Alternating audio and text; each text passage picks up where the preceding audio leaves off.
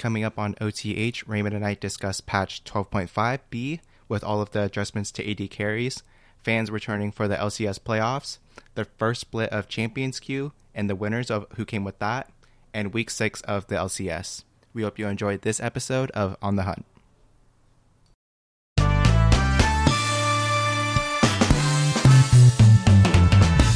Welcome, everybody, to episode 48 of On the Hunt, a League of Legends podcast. I'm your co host, Chris, aka the Time Traveler. Because I'll just be laying in bed on my phone for like five minutes, dude, and somehow 30 minutes goes by. I just, Mm. it, I just do not understand how that happens. Yeah, dude, So that's it's- a puzzler. It's very unintentional. I've also, like, anytime I just lay down, like, I'm pretty sure time travels at like three times the speed in my bed. Maybe So I think I, I, I have some sort of like spaceship bed, I think. That could be it. Is it actually a spaceship bed or like a Lightning McQueen, like little car? It's no, what? yeah, it's it's cars for sure. Okay, okay. A little twin size bed. And joining me on this episode is our other co-host Raymond.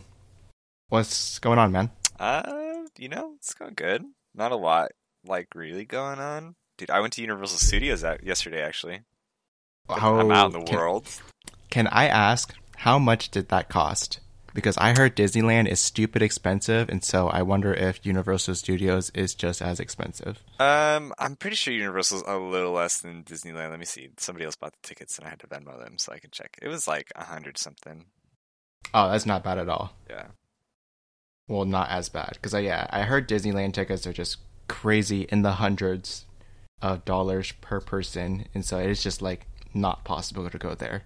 And then also when you do go there, like Donald Duck and Goofy are very serious about you keeping your mask on. oh, I So- yeah, I paid 104 for my ticket. Yeah. Oh, okay, that's not bad, dude. How was Yeah. it? Was it uh It was any fun. new stuff there? Uh, I went there. It was the first time they've had like the Harry Potter Hogsmeade place. Um, so that's kind of cool. Um, but other than that, I think it's stuff that I've seen before. I, I went- see, yeah. I see. I think I went there like for Halloween Horror Nights, like right before the the year before COVID. So I figure they've just been kind of on hold since then. hmm Dang, I've actually never been to Universal Studios. I've only ever been to Disneyland and California Adventure one time, actually. Really, in ninth once? grade. Yep. Over over ten years ago now. Now that I think about it, and I went there for orchestra. There, that makes sense. Those are good times. yeah, yeah, those were the days. Wait, what'd you play in orchestra? Played violin. Okay, all right, I see you. First class. Wait, not first class. First First chair. first violin. No, Ah, no, not first oh, chair. okay, first okay. violin though. First violin. I think I was like okay. seventh chair. oh, you had a lot Because of people. yeah, because um, well, first of all, there's like juniors and seniors ahead of me. right, right. So I, but then also there was like a couple of people who had taken private lessons. Those fucking tryhards. Oh yeah, I don't know who who would do that. That's crazy, bro. That's I never. Yeah, I mean, yeah, yeah. I might have taken what about you? Were, private you? lessons. were you a band guy? Yeah, I played clarinet, clarinet and sax. Okay, I think you told me that before. Mhm. Yeah. Is the sax um hard to play? The sax is just an easy clarinet. They make it bigger. Oh, okay. the buttons are easy to press. It's easier to play. Is it more to blow? Or how does that work? uh, uh, not really. You can be louder on it, but like that's only that's up to you. It's like about the same. That's sweet, man. Yeah. All right, let's go ahead and hop into some League of Legends here. Heck yeah. Uh, we're we've past got- the the musical portion of the show. Yeah, and the, the traveling section as well. S- Time travel and real life travel, touching grass travel. hmm And we've got an update to the previous patch, which uh, happens pretty often actually, but we usually don't cover it. But I'm kind of bored today, so let's go ahead and cover the mid patch update for 12.5, which actually comes with a ton of champion adjustments. Let's see, six, nine, nine champion adjustments, and also a change or 10, including Master Yi. Um, and a change to Locket of the Iron Solari. So I think th- there's since there's not a lot here, let's go ahead and run through most of them. Um, where do you want to start? Yeah, I think the first one that I kind of want to hit is the Jinx changes. They're reverting the cost, uh, the mana cost scaling on her Q, and also lowering the range that it gives at early levels. Um, I think this was probably the change that kind of pushed Jinx back into the meta originally, um, like a few months ago, was when they made it so her early rockets cost like a, a little bit less mana. Um, and you know, it's like when you look at the numbers now, it's like only one mana cost higher on each level, so it didn't sound like a lot, but it's like 20% overall, right? And she can kind of spam those out. So, especially with presence of mind, I think uh, it was just kind of clear that Jinx could use rockets a little bit more often than she needed to in lane. So now she'll have a little bit more trouble keeping like constant push against people, being able to harass really easy, uh, especially with like the range nerf, just like we saw probably with uh, Gwen getting hit in the last couple of matches. So it'll be interesting to see if this pushes her out of the meta. Ooh, out of the meta, I don't know about that, but at least lower. We have down. been seeing Maybe a whole lot game. of her. Yeah, we have been seeing a whole lot of Jinx. All right, let's follow up with uh, more of the AD carry stuff. I just realized a lot of these um, are for AD carries. Uh, next up, um, let's talk about Zeri, who is getting a bunch of more adjustments as well mostly yeah, just mostly just nerfs across the board for pretty much every skill and even her base stats as well. So base AD lowered, um, growth health. Actually, she has more there. Health growth, less armor, or less base armor. Base attack is less damage. Uh, the damage is lowered. Yeah. yeah. So I had to like read all the numbers really quick. um, Q total damage increased. Looks like. Yeah. E cooldown nerfed to 23 at all ranks. The damage through walls, I think. Wait, no, the sorry, the, the, the that's damage, the dash. Yeah. yeah, so the piercing damage is lowered for the first couple of levels, and then on the ulti, it's just adjusted so you get more stacks for hitting champions initially when you first activate it, but uh, but less move speed per stack overall. Yeah, so I think a lot of these nerfs are basically targeting. I think the way that August talked about it, the the Zeri designer on Twitter, was that these are all supposed to kind of push her away from the Triforce build, like nerfing the base AD, buffing the like base damage that's on her Q is all supposed to like make it so Sheen procs are less effective on their own. Um, and then the other stuff like you know the E change kind of incentivizes her to max that. Um, for the damage portion of it, uh, you do a little less just base on the piercing. So all, all that stuff kind of put together, and and the less damage on your passive means that like you kind of have to build more damage if you want to deal damage rather than getting just like free stuff from Triforce and um, your your passive auto that does max HP damage. So I don't know. We'll see. Uh, like I feel like they've hit her nerfs like hit her with nerfs in this direction like before, and people have still been like just set on the Triforce like Titanic Cleaver build we'll see if this is like what finally puts the nail in the coffin on those builds, or if people still take a while to lag behind and change to crit builds, or what. Yeah. Uh, any other champions that you want to talk about? Uh, oh, actually, I want to talk about Ryze here because Ryze is another champion we've been seeing throughout the pro, uh, throughout pro play in this spring season, throughout the whole world actually. So another adjustment here is um, a buff to his passive actually. Yeah. Maximum mana increase 5 to 10% per 100 AP, but then his Q damage has been lowered. Lowered on its base, but higher on its on this... AP ratio. Oh, okay. Then, the, oh. So, so this kinda... is that was a non-story. My bad. yeah, it's it's a little bit of a they're trying to nerf the, the tank build, right? Like just a little. Yeah. Twenty five off his Q, which you know when it's empowered by E, I guess is like a decent, you know, like fifty damage off every every Q proc which when you don't build AP kind of adds up to a lot. I can see it. Uh-huh. Uh, and then some of the other AD carries that were touched in this patch, or this uh, little mini halfway patch, are Aphelios, Ashe, Draven, Lucian, and Varus. Any of those uh, changes interest you? Um, the I think the like the changes uh, are all pretty minor. Um, the the Aphelios nerf is kind of nice to see, just hitting his durability. Uh, you know, similar to Jinx, we'll see how much that actually affects him. I think stuff like like Ashe and uh, Varus, like their buffs, might be kind of interesting. Um, like one one champ that's notably not in this patch is Caitlyn, and if Jinx and Felios are getting nerfed, I think there'll still be pretty high priority on Caitlyn. Um, Ashe and Varus have kind of always been a, a bit of a counter to Caitlyn just because your bully matters a little less because they're utility champs. Uh, and you got good ulties to catch Caitlyn out uh, if she does try to bully you and, and you can gank her. So I think, you know, we might go back to kind of trinity of, of those champs. Um, like Draven, that change isn't going to do anything. The Lucian buff might matter. I think we'll probably see people like either trying to play a mid or, um, you know, bring that back or it'll just be more of like the Lucian Nami pairing showing up again. Yeah, it'd be interesting to see if there's a, a big mix up in the bottom lane after this patch goes to um, like the pro play servers in the tournament realm. So I don't think that would be for a long time, I would suspect, but probably before like week seven or week eight um, is when we'll see the pros start playing on this adjusted patch. Um, I, and then one last thing is um, they're making an adjustment to Locket. So the passive on it, the bonus armor and magic resist is going from five to three, and then the active shield amount is getting lowered as well. Um, I guess Locket has been a pretty strong item throughout um, this season so far.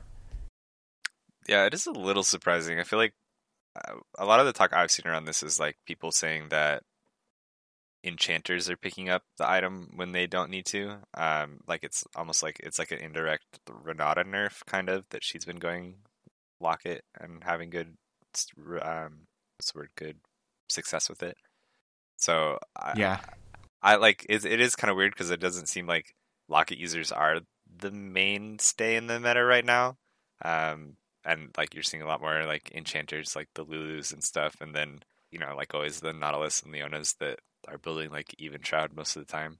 Um, so I don't I don't know about this one personally because I, I do like Locket as an item, but I think people just like don't build it. I don't like I'm surprised that it's finding its way into these patch notes. For sure, for sure. And then um, they had like done some changes to Master Yi again that I kind of don't care about. But um, so on March 4th, they had made a bunch of more adjustments, actually reverting a lot of the damage on the Q and um, his E as well. And then they made even more adjustments to him on March 9th too. So they're really going back and forth with like adjusting his ulti cooldown and stuff like that. So um, yeah, I guess they're just trying to do big changes to his identity, and but also like probably putting a lot of attention onto him. Um, surprisingly. Yeah, I feel like he's it's this change. These changes have kind of gotten memed a lot of like they wanted to hit the lethality build like it was a big problem in ARAM or something, but most of the time like win rates looked like uh, the on hit builds and crit builds were still like the better way to play him anyway. So when they messed up with the or they kind of messed with like the Q damage and that stuff to nerf lethality directly. Uh, but then they were like, oh well, if we nerf this, we probably have to buff on hit, and that was like already kind of fine. So it just like I don't know, they've had to scramble a little bit to correct the changes. But yeah, I, I mean, I haven't played against Master Yi, so it's not like I've noticed one way or another how important it is. Yeah, all right, so um, let's get moving on to some good news that came out today, actually, um, which is that LCS fans are going to be able to attend game um, games in the studio, or actually, I don't know if it's in the studio. Uh, I think it said something about it taking place in like the, the NRG Stadium or something like that. I think that's just for finals in uh, in Houston. Oh, okay. So yeah, so um, fans will be, be able to see the games in person starting in playoffs. And then next Thursday is when tickets are going to go on sale again. And I've never been to LCS, dude. That's all I'm going to say. Yeah? You want to go? Never ever. For playoffs? Uh, I mean, depends on who's in playoffs, or depends on what, what what games, I guess. Yeah. But it could be a good time. Could we go get some donger dogs? Donger dogs, baby. Yeah, it's pretty fun. I've been a few times to the to the studio for just like normal LCS games. I think I went to like a one of the uh, Gauntlet games back in the day too, uh, for for Worlds qualification. Um, but yeah, it's it's a decent time. The studio's like it's a nice vibe. Fun to fun to see games in person, especially if you haven't before. Yeah, and then we usually don't talk about this, but I will say that um, in the in the article about the fans being able to attend the um, games again, it says right at the bottom, masks are mandatory inside. And so I guess that just kind of shows the state that like LA is still in, or possibly just how serious Riot kind of treats that sort of thing. Of um, they want to show this outward perception that they care, I guess, but then at the same time, but they want to make money from ticket sales, which is not that much. I heard they're only like twenty bucks each um, Yeah. per ticket. But then I'm sure you know you get there and you buy merchandise, and then you buy overpriced donger dogs. so Yeah, I don't know. This would uh, like honestly, LA is like a lot more lax on stuff right now. Like this, like last week or two, they've you know changed a lot of the um, mandates from like enforcing masks everywhere and inside everywhere. Um, so like I think now it's like optional for businesses, like even for employees and stuff to to wear masks. So uh, this is definitely more like Riot is just like I don't know. I I kind of make sense with like something like playoffs where people might come and like travel to visit rather than it just being like a normal store or whatever. Um, I can see oh sure, how having like a, a stricter policy indoors is, you know, makes sense. yeah, that makes sense, and, and also just especially considering these people are going to be in the same vicinity as the talent, Right. and by the talent I mean the players. yeah, and like. but I also guess that, yeah, the, yeah, I also guess the the broadcast people as well. So I suppose that makes sense. Um, but just something interesting that I thought I you know I caught at the end of that article. But pretty exciting to see that people are going to see start to see crowds again because it it has been two years since the LCS studio at least has had any crowds. Yeah. And I, I saw I saw uh, a tweet today from Azael who was saying that like, dude, even Josedeodo has never seen a fan in like LCS yeah, because I mean, they just didn't, ever since he started playing here, they, they we haven't done that. yeah, like I mean, yeah. Think about it. Like two two years of like any any players that have been new over the last two years are you know no fan players. Even like fucking tactical, right? Like somebody who's like feels like a LCS mainstay almost at this point. He started. Oh, that yeah, that's actually probably right? The best example. Yeah, yeah.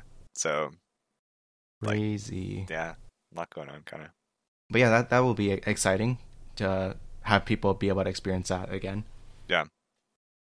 Big Uh, moving right along, we've got um the champion queue for the first split has ended, and uh, we have like the top ten people who uh, finished out the f- first split of champions queue. So in first place we have JoJo from Evil Geniuses. Uh, second place we have Olleh, who uh, apparently he was like fighting JoJo for the first place spot on like in like the last twenty four hours leading up to it. yeah, I um, think they third were place- close. Like, yeah, like you said, fighting for it. And then in third place, we have someone named Kaori, and I will look up who they are. They It's are the EG Academy ADC. EG Academy. Okay. And then also in fourth place is another person from EG, I believe, um, Srtty. As, uh, is how I'm going to say their name. Is You it also it. Academy? Yeah, Academy top laner. Sweet. Then in fifth place, we have another Academy player. in uh, C9 Sven. Um, sixth place is RJS, former mid laner for CLG. I heard that he, um, I was listening to a podcast. I believe it was, it was uh, Jatt's thing, and I think he was saying that RJS has like the most amount of games of like all everyone. yeah, I mean, I think he's like the most unemployed, right? So it kind of makes sense. Like, True. Okay. Um, then in seventh place, we have somebody who I believe is from one of the Latin America teams. yeah, Um, but I'm not familiar with this person. Mia LOL 98. Uh, then in eighth place, we have Armao, formerly known as Grigny, uh, the jungler. for Ninth TL place, we have Yep Yippers. Uh, does he still play for TL? I don't. Oh, I didn't know that. Okay. And then ninth place, we have Kumo, the top laner. And tenth place, we have Dokla, also a top laner. And then, do you know the the pricing support for the um all of these different placements? Because to my understanding, twelfth place, our first place got some ridiculous amount, like twelve grand or something like that. Does that sound right? Uh, yeah, actually, it, I think you're right. It's 12, 12 grand for JoJo. Um, let's see, find it. Yeah, twelve grand for JoJo, eight grand for Olleh in second place. Um, the next three, three through five, got four grand each, and then six through ten got sixteen hundred dollars. That's pretty crazy, actually. So for first place, it's actually kind of worth it to get first place, in my opinion. Like twelve grand is not like brush aside money, in my opinion. Yeah, and then even then, right? Like it's a it's a bigger prize pool for the like total season, right? So so these guys get points that go towards like the the end of year grand prize kind of thing. So definitely nothing to scoff at for these players. Yeah, pretty sick. So, um, any comments for these ten players who uh, have finished out the first split of Champions Queue? Did you, you know, were you watching any of them as the as they first played it out or anything? Um, I think I've se- I've seen probably the most of like some Olleh games. Um, I don't know the nothing like in particular. I think shout outs to like Sven who's up on here. You know, being a, a guy who's like not really in the LCS, kind of still on that like C9 practice squad. Um, yeah. So good for him to you know make a little extra cash on like I don't I don't know what that means in terms of your contract. It's like you literally don't play games, but we still pay you. So uh, cool for Sven. Uh, pretty interesting. I feel like to see uh, EG players in like three of the top four spots there. Um, kind of, you know, I wonder if that's like just EG as an org, you know, really incentivizing like this the Champions Queue and like that kind of practice, or uh, just you know the way it, the way it shook out on who ended up there. And yeah, Olleh Olleh popping back to the top. I feel like I remember Olleh when he was, you know, when Immortals was super good and he was on that team and uh, the humble, diligent grind in solo queue. He was always a fucking grind lord. So cool to see him in the champions queue as well, performing. For sure.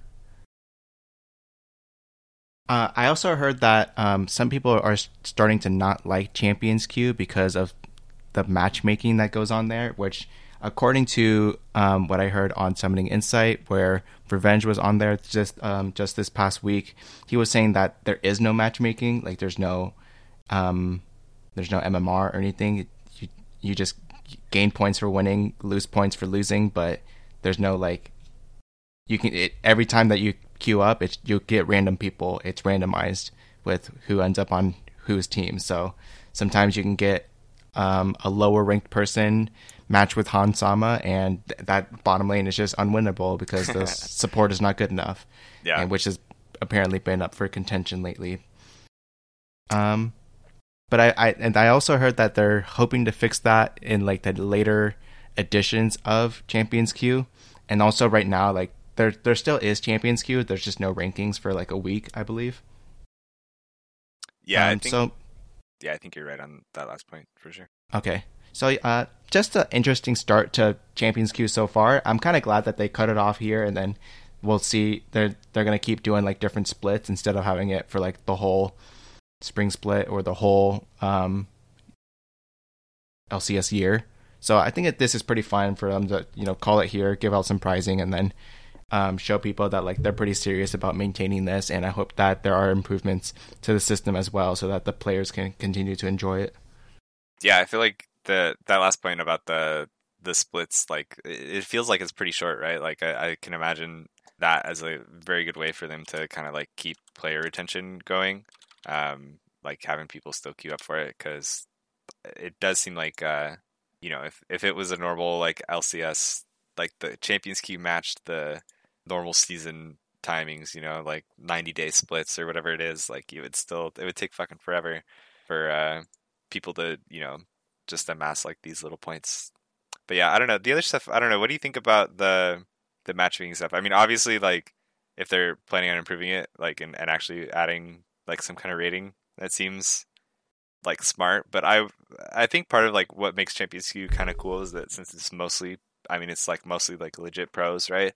Um, I feel like you wouldn't be too worried about like super mismatches in a lot of scenarios. Like obviously, there's going to be places where it's yeah, Hansama against like some amateur ADC who is not fucking Hansama, but the same could happen like in the top lane and that kind of stuff too. So I don't know. I I feel like I wouldn't be too mad about it, but that's clearly me who's not someone that's actually playing the game. Yeah, having just heard a bunch of like podcasts over the week, uh, uh, some people complain that like even Grand- Grandmaster is still too low for like to be paired with sometimes, and that it'll, it'll, ruin your games if the Grandmaster person ends up on your team, and anybody can get Grandmaster, or these people who are on like top sixteen amateur teams, like that's that that's they're they're not getting paired with them um, as an LCS player. It's just like not productive sometimes. Um, so I mean, there is some complaints. I would have thought that there was some sort of match ranking system, like why if if it's known what rank they are in terms of like you know how many points that they have, then why isn't that you know the basis for matchmaking at least at, at a minimum?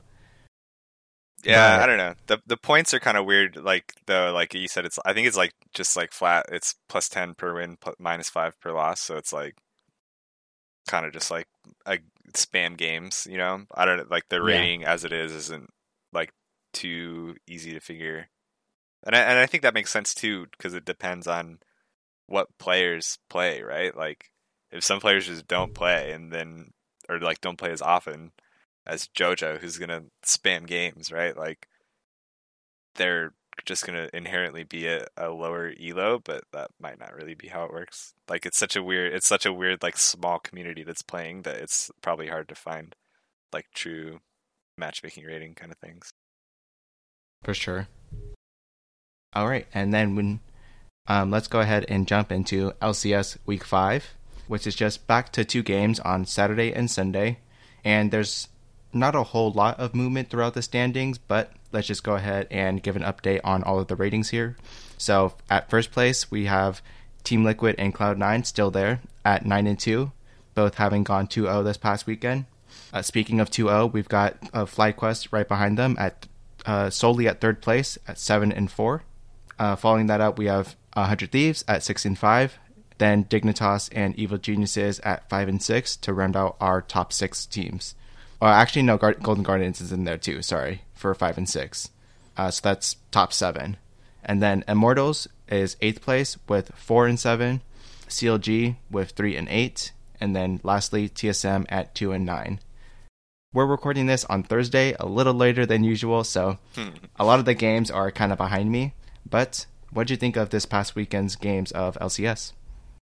Yeah, I mean, I think kind of similar uh, about the the games we've behind us. I I'm remembering like uh, like some of the TSM games. I feel like this was you know kind of the best weekend for TSM at, uh, for a while, but like they're still two and nine.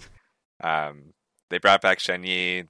They had it. Their first game was like close, and then they lost, and then the second game they um, won. So I don't know. Not, neither were like dominating, um, but losing to FlyQuest, who's like the third place team and apparently pretty good.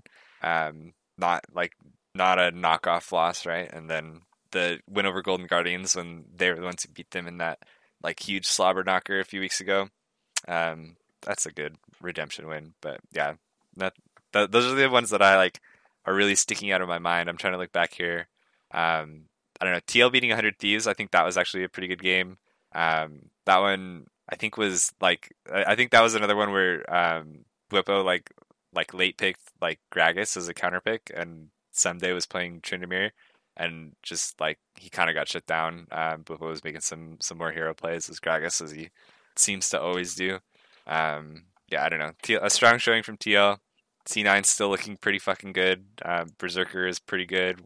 Uh, is pretty good. Fudge is showing himself as a reliable mid laner as well. Uh, whole team's fucking good, I think. Yeah, for sure. And on the TL point, I do remember a game from Sunday when they played against Immortals, and it looked like it was starting to be um, a pretty you know, strong um, start off for Team Liquid. But then at a certain point in the game, like suddenly, uh, Revenge playing Graves ends up taking like the whole bottom side of oh, inhibitor, right. yeah, and then yeah. the two like um, and then the two Nexus turrets as well, and then like somebody recalls, and then he kills them too, and then he even gets away with all of it.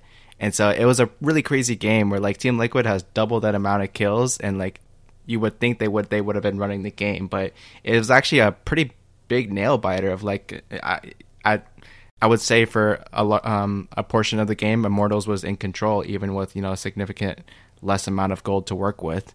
So um, that one was a really interesting game of like, oh, they could Team Liquid could still lose this actually. Yeah. and then uh, there's some contention about like some things that Immortals did at the end where they kind of looked like they were just gonna go for the base rush when there were a couple of objectives up. So who knows what could have happened? It would have been really interesting if Immortals would have won that game, and a lot of people would have, probably would have had a lot, a lot of respect for Immortals if they had managed to uh, round that one out from a kind of a, a, losing position from the start of the game. So I just thought that one was really fun and probably one of the only games that I remember from this past weekend. Yeah, actually, I, I definitely agree with you. I kind of forgot about that one. Um, the the Shyvana pick from Bwipo in this one was also oh, kind yeah. of an interesting one. That like it it, it kind of made sense. Like I don't know if you. I think Revenge had an interview after uh, with Travis about that game, about that pick, like kind of in particular. Um, and he talked about it and was like, it, it's kind of expected. Uh, I think it's sort of like Revenge is saying it. It makes it makes sense. Like Graves doesn't really push a lot of people out of lane. Like I mean, he pushed a lot of people out of lane, but there's not a lot of tanks um, that like can deal with him. Uh, and Shyvana's kind of one of those, and and in this game it was like a, a tank build from uh, Bwipo that, and he can contest the wave, and you deal magic damage, so it's like a lot better against Graves, who's like the armor stacker usually, right? Um, so yeah. if you're just if you're just playing the scale, you kind of do get a free like late game Shyvana out of it, which is you know I don't know how good that is nowadays. Um, like we obviously haven't seen a lot of it otherwise, but people have been talking about it. I don't know this. I know the C9 guys make jokes about um, like Blabber wants to play Shyvana all the time, or um, Fudge or Summit, or like being like, no, I'm gonna play it first, or that kind of thing. So I wonder if we'll see more. Like it, it's an interesting counter pick for sure, but this was like a weird game kind of for it to play out. Yeah, actually, to sp- expand upon your point, um, also on Summoning Insight, Revenge was saying that like he thinks his team should have been able to punish the Shyvana pick more because uh, after a certain point, um, I I I think he was kind of dicking on the Shyvana pick, and um, that was also the same game where CoreJJ and Hans Sama do like this nasty level one kill on Poe in the mid lane mm-hmm, at level yeah. one, where like they, they they don't even go to bot lane, they just sat in mid the whole time and snuck up on him to kill him. Um, and yeah, that probably had a huge influence on Poe being able to like leave his lane after that and um, you know ex- explore any top lane dives for the first ten minutes. Probably had a huge influence on how that could have gone for them. Yeah, it was. I like. Yeah, a lot of a lot of what ifs kind of to figure out how to play that game better. Obviously, like especially when it comes down to something as close as you know, Revenge was like two v wedding and almost just took the base by himself. Like you feel like any little advantage would have won you the game. Um, so I can see I can see that nitpicky kind of stuff for that. But I don't know. Uh, it, it's always it's always a little hard. Like I think even this game, I feel like at the beginning of the game too, like Bwipo like kind of inted. I remember he like kind of failed a tower dive and and got killed, and then oh yeah, um, like the jungler couldn't clean it up either. So it was just like I don't know. He revenge got a little fed for free that he probably shouldn't have. So I don't know, a lot of different ways that that game could have gone with how close it was to a, a steal of a victory for Immortals. For sure. Another game that I'm starting to remember now is um, Cloud9 versus Evil Geniuses, where like I tuned into that game and for some reason uh, Inspired is playing Kha'Zix, which I would, not expect to see in an LCS game. But that game was really fun back and forth for like the first 15 minutes because like um, Blabber was unstoppable on the Volibear, but then somehow EG always turn around and get a kill on a summit, um, like just over and over. And so for a bit, it kind of felt like okay, anything could still happen this game until after a certain point, like um, Blabber is just not dying on Volibear. yeah, and it, it, it's pretty clear that after a certain point they're going to win. And even even like being zero and three or oh, also yeah, just Impact versus Summit, um, Akali versus Gwen um, but it's just it looked like they were having a ton of fun up there. Yeah, that and... was a super cool matchup. I feel like that was uh, the first time that Summit has felt like like super tested in the LCS. Uh-huh. You know, like a lot a lot of the, the games of Summit, it's either like you don't you don't notice anything crazy happening, or like he's actually just popping off, right? Like, uh, but I've not seen Summit kind of like lose lane and like be a like a big weak point for the team before until this game. You know, Impact showing that he's still got it as well. Yeah, and they were. It seemed like every time they got back to lane, they were just fighting over and over again, down to like thirty percent HP, ultis up or not, no flash, both ignite, teleport. Like they're going at it. So that was a pretty fun game to kind of watch until eventually Volibear is just diving every tower and, and not dying. So yeah, but pretty fun game. Pretty surprised to see Kha'Zix and Shyvana out of this week.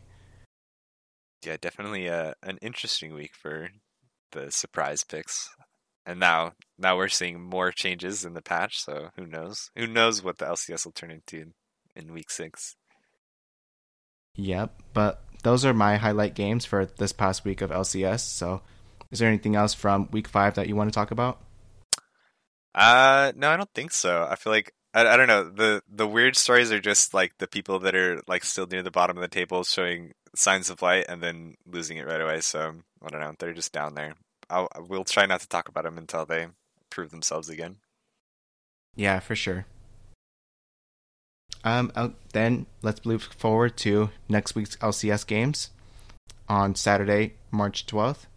I think a, a couple interesting matchups that we have here are uh, Evil Geniuses versus TL, and then also Golden Guardians versus Hundred Thieves to see if you know how are Hundred Thieves faring at this time I think in if they're able to beat people just like pretty close to them in the standings, I'd be pretty interested to see that. Yeah, I'm with you on both of those. I think uh like EG uh, they've they've kind of started to get their groove back, you know, the the one loss preventing them from like we were just saying the one loss from away from being a 2-0 week is that uh that game against C9 and you know C9's obviously looking really good, but they also had, you know, signs of life in that one from Impact, uh, showing himself as like a true carry threat. So I'll I'm interested to see if uh, you know how that top matchup plays out. You know, and specifically with with Impact and Bwipo, uh, and then just how like EG can stack up against the TL team as well. Sweet. And then speaking of TL, on Sunday they get the coveted rematch versus Cloud Nine as the first game of the day, actually which is pretty crazy because I, I thought I had saw a Reddit post the other day of like G2 has never ever played the first game um, uh, in the spring split of this year. And when you think about it, it's like, oh, that makes sense because people want to watch G2, so they place them in the middle of the day. So you like you have to watch the first couple of games, or maybe you'll stick around and watch the games after, or something like that. So if you, I think it's it's Western bias. I think the LEC games, it's like the hype games are always at the end of the day, so that the the people in NA can watch it, and then the hype games for NA or like try to be near the beginning of the day so that EU people can watch it after LEC. Ooh, that's a good point. Actually, I like your conspiracy better than mine. sure. um, but yeah, so first game of the day, and probably a battle for first place um, coming off of this because um, this Saturday matchups are kind of eh for both of these teams. So Sunday matchups, we'll get to see who comes out of this weekend in first place with TL versus uh, Cloud Nine. TL having won the first time around. Yeah, that'll be definitely. I mean, they're both nine and two right now. Um, I feel like compared to compared to most teams like standard performance, this, these feel like the only teams that can actually like handle each other. Um, like on a game to game basis. So definitely the front runners for like an LCS finals at this stage. For sure. And then, honestly, a lot of these, um, I guess the only other game I would be interested in from Sunday would be 100 Thieves versus FlyQuest, our current third versus fourth place, to see you know who's going to come out there. Both of those teams are not looking crazy um, impressive right now, but we'll see how they can turn out and see um, and see who can show some consistency throughout this weekend yeah, I think uh, I don't know. It feels like I'm always just looking at top lane matchups for some reason, but that one is kind of interesting between uh, you know Kumo and Ssumday. Uh, it's not Kumo, but Fake God has been getting a lot of flack over at Dignitas. I felt like when they hit a bit of a skid, it was just like Fake God getting fucking rolled by the enemy top laner in every fucking yeah. game. Um, and Kumo's like a little bit at that level, but he's he's had a few pop off performances and then a few Smite top games that threw it away or, or threw off like you know perceptions of him. Um, so again, the matchup against Ssumday that'll be an interesting one for for him as an individual. But yeah, I mean, FlyQuest looking really good as a team. Hundred Thieves looking a little more shaky as a team. So um, we'll we'll see how that one goes. I think the other one I'd show throw into the ring for Sunday too is the uh, Immortals Dig matchup, kind of like the other end of that that spectrum of like you know third fourth is FlyQuest and Immortals Dig is like I don't know technically like fifth and eighth, but they're one game apart in the standings. Um, you know, Immortals has shown a little bit better form recently. Dignitas has been a little shaky from their early season form.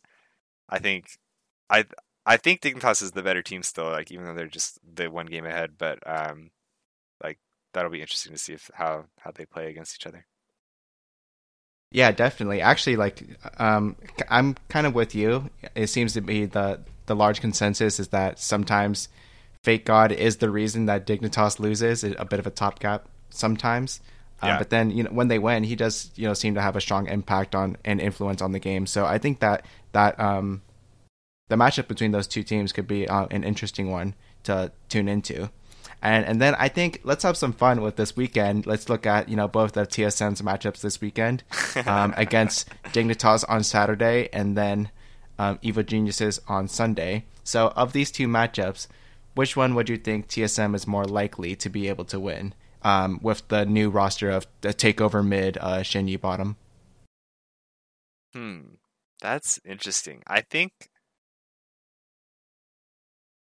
I think if I had to say more likely, I would probably say EG. Oh, really? Okay.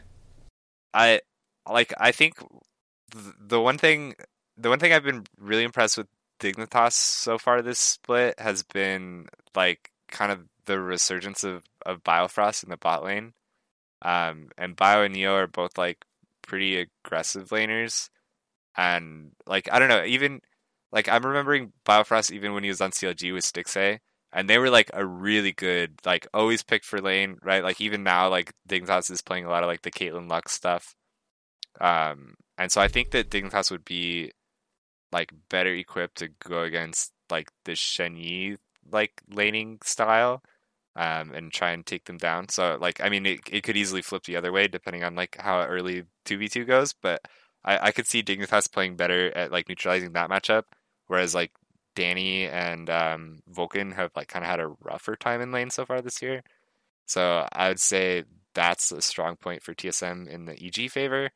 And then takeover against JoJo is probably going to be a, a, similarly volatile matchup. So if Spica can like, you know, counter uh, inspired or find a way to influence that lane, I could see uh, that that being a good avenue for TSM to take the win. All right, interesting take. Yeah, you love to see you know where the hopes are for TSM, and we'll see if there's you know any time any room left there for them to have a 2-0 week um, in the last couple of weeks the, of the LCS, but we'll see if they catch any more wins as well. True, true. There's like seven games left, right? So you just got to make up like three games on like Golden Guardians or something, and they could be in the playoffs. Uh, maybe, maybe, maybe. maybe. I think mathematically, yeah, it's still possible. and we'll see where CLG ends up after this weekend as well, if they end up tied with TSM somehow.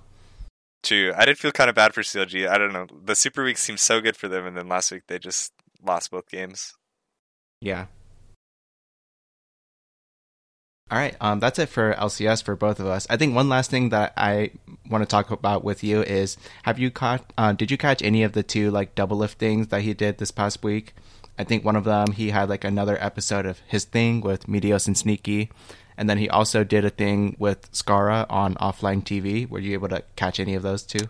I've been meaning to listen to him. I think I listened to like the first ten minutes of the Sneaky Meteos one when he did it live. Um, oh, okay but it was like late at night or something, and like it's weird times that he records those. So like that was it for me. But I've been meaning to listen to the the offline TV one too because it was like that's kind of an interesting environment. I feel like for him to be in. Yeah, definitely. I recommend both of them. And I, the Scar one, obviously, like is a bit of a different vibe. They're mostly just talking about their lives as streamers and a little bit more about you know um, that insight into their new streaming lives and jobs now as well. Um, but definitely, you know, both of them both definitely contain some good old like old school LCS stories. You know, looking back on the days of getting paid nothing or just being happy to play the game. Always Mm-hmm. talking about, you know, can NA win worlds? What do you think? What, do you still want to play? You know, that kind of stuff. So um, I think definitely both are just kind of fun um, to listen to. And, you know, if you're a fan of Doublelift, I think it's worth a listen to, to both of those, even though like they're they're both kind of long, but it just kind of flies by when you throw it It's on in the background. Yeah. Yeah. All right, I think that's um that's all we got for this week then. Cool. Yeah, I think I'm good too. Oh, have you watched any like TSM Legends or anything ever since they've been struggling this year? Uh, I've been watching them still. Yeah, I, I don't know. They've. It feels. It feels like they've like not talked about a lot of stuff. You know, it's been uh, between like their director leaving and stuff too. It feels like they've just kind of been like, yeah, we're gonna throw together ten minutes of you know game footage and stuff. and Okay, yeah, call it a day. that makes sense. Yeah, I found myself listening to a whole bunch of LCS stuff lately. I've been listening to like JL, JLXP sometimes twice a week, The Dive, um, both of Dom's things. So um, it's Face Check, and then also his other one, with Yeah. also with the same Dagon. Called I think it's called The Jungle, and then also Summoning Insight. So yeah, I listened to like five or six different things like for the last couple of weeks, just because yeah, I just throw them on in the background while keep on grinding away on Lost Ark. True. So yeah, there's that. i I'm pretty up to date with all the uh, the consensus on the team so far. there you go. Yeah, I, I think I've I've probably fallen off the horse a little on the the extra media stuff, but kind of catch some here and there. All right, and that's going to be it for episode 48 of On the Hunt, a League of Legends podcast. Hope you enjoyed this episode, and if you did, be sure to like and subscribe to our podcast on the service that you're listening to us on if you haven't already. We'd appreciate it if you also give us a rating or hit the like button to show some support. You can find us on YouTube as well as your podcast player of choice, from Apple Podcast to Spotify and so forth. And we'll see you all next week for another episode of On the Hunt. Woo woo!